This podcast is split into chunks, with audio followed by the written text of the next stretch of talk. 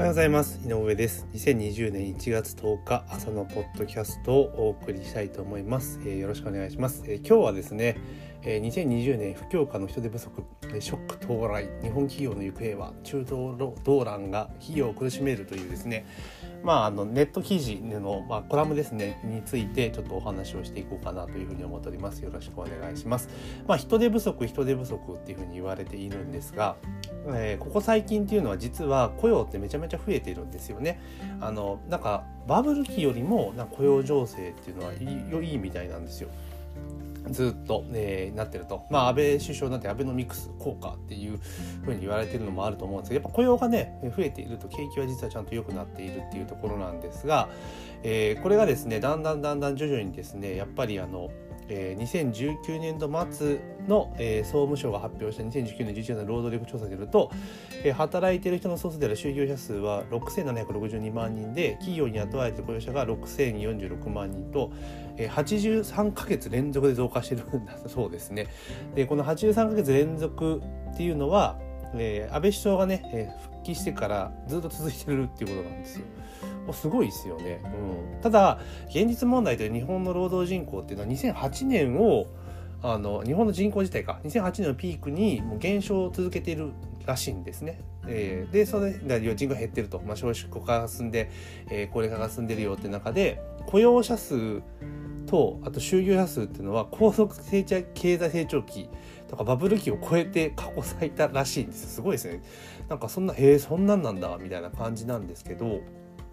でも実際増えてる理由っていうのがあれなんですね。女性のあの雇用が増えて就業率はめちゃめちゃ上がったと。70%を超えているっていうこととあとは、えー、65歳以上の就労者がやっぱ913万人っていうのがめちゃめちゃ増えてるんですよね。だからなんだろう。生産生産人口っていうかもともと今までねメインだったその男性成人男性の、えー、就業者数っていうところは多分トータルで多分グロスで減っているのかもしれないですよね。だけどそれを上回る分で女性とあと高齢者が働いているというような現実で結局トータルとしては増えているというのが現状みたいなんです。ただそれもあのちょうどこの2020年ですね、えー、今年ですね今年がいよいよですね段階世代と言われてるところですよね、えー、段階世代意味が70代になってしまって全員70歳を超えるというところでまあ、このコラムを書いてる人は、まあ、70歳を機にね、まあ、キリがいいから、まあ、そこで、まあ、あとは老後かなっていうような感じで引退する人が多いんじゃないかというふうに見てらっしゃるんですね。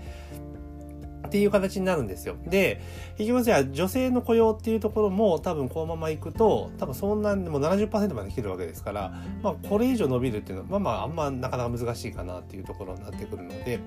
じゃあそうなってくると、いよいよじゃあ就労者の人口も減ってくるぞというのは、まあまあ、まあ妥当な読みかなというふうに思ってます。まあただその70歳を機に、あの会社を辞めるっていう方もちろん絶対いると思いますよ。70を機に辞めて、まあ、そこでリタイアしてって方もいると思うんですがただもう最近の流れでいくと、まあ、70歳超えても働かれる方が結構増えてくるんじゃないかなと。まあこの段階世代自体は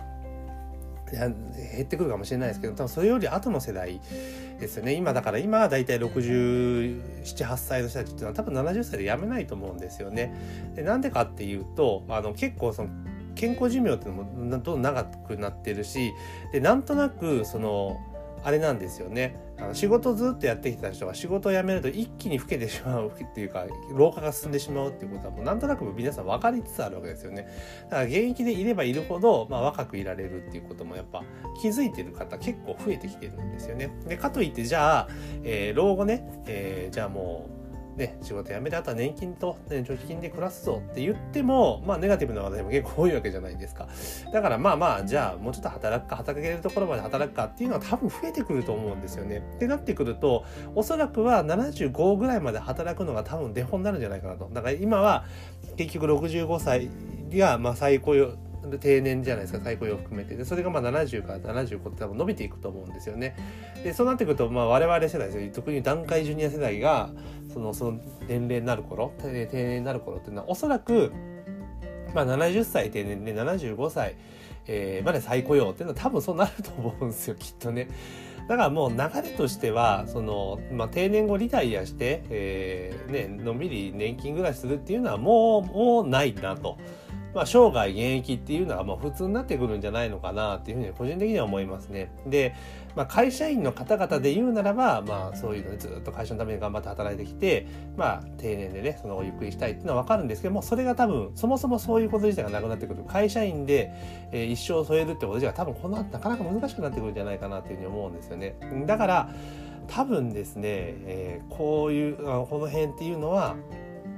まあ課題としてはあるものの、まあ、このコラム書いてる方が言うほど深刻にはならないんじゃないかなと。まあ、深刻にはなると思いますけど、そこまで深刻になる、まあ、ちょっと微妙なニュアンスなんですけど、かなっていうふうに思ってます。まあ、ただじゃあちょっとその雇用の、えー、人口が減っていくっていうことは置いといたにしても、あの、でね、えー、中東情勢がどうじゃこうじゃっていうのがあって、ちょっとね、景気がとか消費税があって景気がっていうのがあるにしても、えー、どのみちですね、雇用っていうのは、えー、ね、生産人口というかそのね、えー、就労者数が、ね、分母がそもそも減ってくれば取り合いになってくるのは事実なんですよね。じゃあそうなった時に従来型の求人のやり方っていうのは多分もうなかなか難しくなると思うんですよ。で従来型の求人のやり方って何なのかっていうと、えー、例えばね大手求人メディアですよね、えー、求人求人折り込みであったりとか求人の冊子広告ですよね。とかタウンワークとかね。今あんのかな？なんかいろいろアイディムとかね。ありますよね。あとは今だったもうウェブですよね。インディートをはじめとしてマイナビバイトとかバイトとかね。いろいろウェブ媒体とかあるじゃないですか。まあそこに広告を出稿してまあ人を集めようっていうことは結構多いと思うんですけれども、まあなかなか多分ね、それだと厳しくなってくるんじゃないかなと。要は取り合いになるってことはそこに出向する、人を集めたい方がめちゃめちゃ出向するわけじゃないですか。で、見る人の数がグロスで減るわけですよね。ってなったら今と今も今でもかなりしんどいのにその見る人の総数は減るけれども出す人が増えるっていう状況になるわけじゃないですか。そうなるともう結局はあのいかにコストをかけて、えー、露出度の高いプランを選択するかっていうこととあとは条件勝負になってくるわけですよね。ってなるともう結局資金力があるところは強いになっちゃうんですよ。だから規模がね中小企業とかある程度ちょっと予算的に厳しいところっていうのはかなり不利になってくるのかなじゃあ、まあ、その中でどういう戦略を取っていくべきなのかっていうところで考えると、まあ、私自身は今提唱しているのは、えー、求人広告は大手メディア媒体を使わずにもう自社で内製化しましょうよっていうことをよく提案をします。で理由はさっき言った通り要は見る人が減っていく中で、えー、かつ、えー、取り合いになるわけじゃないですか。だから条件競争になるわけですよね。要は何かって言ったら、まあ、給与のところでいい給料が、ね、出せるところが有利になっちゃうよと。あの広告費を稼出せるところが有利になるよっていうのが現実になるんですよ。じゃあそこをそうみんながねわさわさ寄ってくるところではなくてもう今後求人に関しては自社のウェブサイトもしくはえー、店頭のね、ポスターとか、そういったものをメインに使ってやっていくというのを軸にする。で、かつ、じゃあそれだけだと当然アクセスが集まらないから、当然、あの、こっちからでプッシュでね、どんどん押していかなければいけないので、もう自社で web 広告を使って求人広告を出すっていう形が、まあ一番ベストかなと今考えています。いや、むしろその、そっちの方がベストなんですけどね。で理由はなぜかっていうと、えー、自社で広告出稿することによって、まあ、今 SNS 広告とかも非常に安く出せますから、えーすえー、こう自社で広告出稿することによって、まあ、自社が欲しい属性をに対してだけ広告を出せることができるんですよね。例えば現状の求人広告であれば、えー、女性の主婦の方だけ取りたいぞっていう時に、えー、女性とかね主婦っていうね限定ができないんですよ。そういう表記ってねあの法令違反になっちゃうのでできないんですね。でまた、えー、例えば高齢者のみとかね。あのシルバー人材だけ欲しいとかね。シルバー人材欲しくないよとか。いうことも書けないんですね。うん、あの雇用っていうところは平等でなければいけないのでだけどじゃあ自分たちが欲しくない人材がエントリーしてる時っていうのは、まあ、基本的に断るわけじゃないですか。最終的に最終的に採用しないわけですよね。だけどそのにあたっては対応しなければいけないし仮にもし場合によっては面接もしなければいけないところになるわけじゃないですか。ってなると結構大変ですよね、うん、余計な時間取られてしまうというところになるので、まあ、それを自社の広告メディアを使うことによって、まあ、そういうところを除外した方にうち広告出しても、えー、求人やってますよってことを知らせることができるんですね。例えば、えー、30代の、えー、女性だけに広告を出すこともできますしえー、例えば50代の女性だけに広告を出すことができるとかね。そういうふうに属性絞れるんですよ。で、それで広告を出すのは別に絞ることができるわけじゃないですか。ターゲティング広告ですから。しかつ、だけど、表記は当然ダメですよ。そういう差別しなきゃいけないんだけど、そもそもその出すと出稿を表示させるところをそうやって絞れるので、結構無駄がなく 広告出稿ができると。で、えー、自社のえ欲しいところにアプローチをすることができるって感じなんですね。そうなると他社との比較にはならないわけですよ。うんで、いう方ができるので、まあ、過度な条件勝負っていうところに参入しなきゃ、えー、なんか巻き込まれなくて済むし、あとは、えー、そうですね、他社と埋もれなくて済むっていうところですね。それのメリットがあるというところです。あとは Google が始めた Google 仕事検索っていうのがあるんですけれども、それをうまく Google 仕様にする自社の求人サイトの、えー、はですね、Google の求人出るんですよね。表示させることができるんですよ。で、これただで無料できるんですね。簡単なちょっとあの、設定をすることによって。で、そういうのをうまくかませてていくと、え基本的にはその従来のね、広告メディア媒体に頼らなくても、まあ、自社でね、独自で運用することで十分求人でできる、えー、ところまで来てるんですよ。ただそれを知らない人が多いので、えー、どんどん大手のね、メディアの媒体を使ってるっていうのが現状なのかなと思います。ですから、まあ、この先ね、本当人手不足はどんどんどんどん進行していきます。えー、確実にね、進行していくわけですよ。で、なってきた時に、えー、じゃあ、えー、今まで通りやってたらやっぱコストもかかるし、で、景気がね、あんまりこの先いいとはなかなか言えなくなってくると思うんですね。で、なってきた時にやっぱ経費っていうのは極力抑えなきゃいけない。でも人は採用しなければ事業として成り立たないっていうことになっちゃうので、まあ自社化に、自社のウェブ化っていうことを、ウェブ、自社の求人をウェブ広告に転換していくってことは結構ね、えー、いい手、打ち手なんじゃないかなというところで私は認識をしています。なので、どんどん推奨してるんですけどね。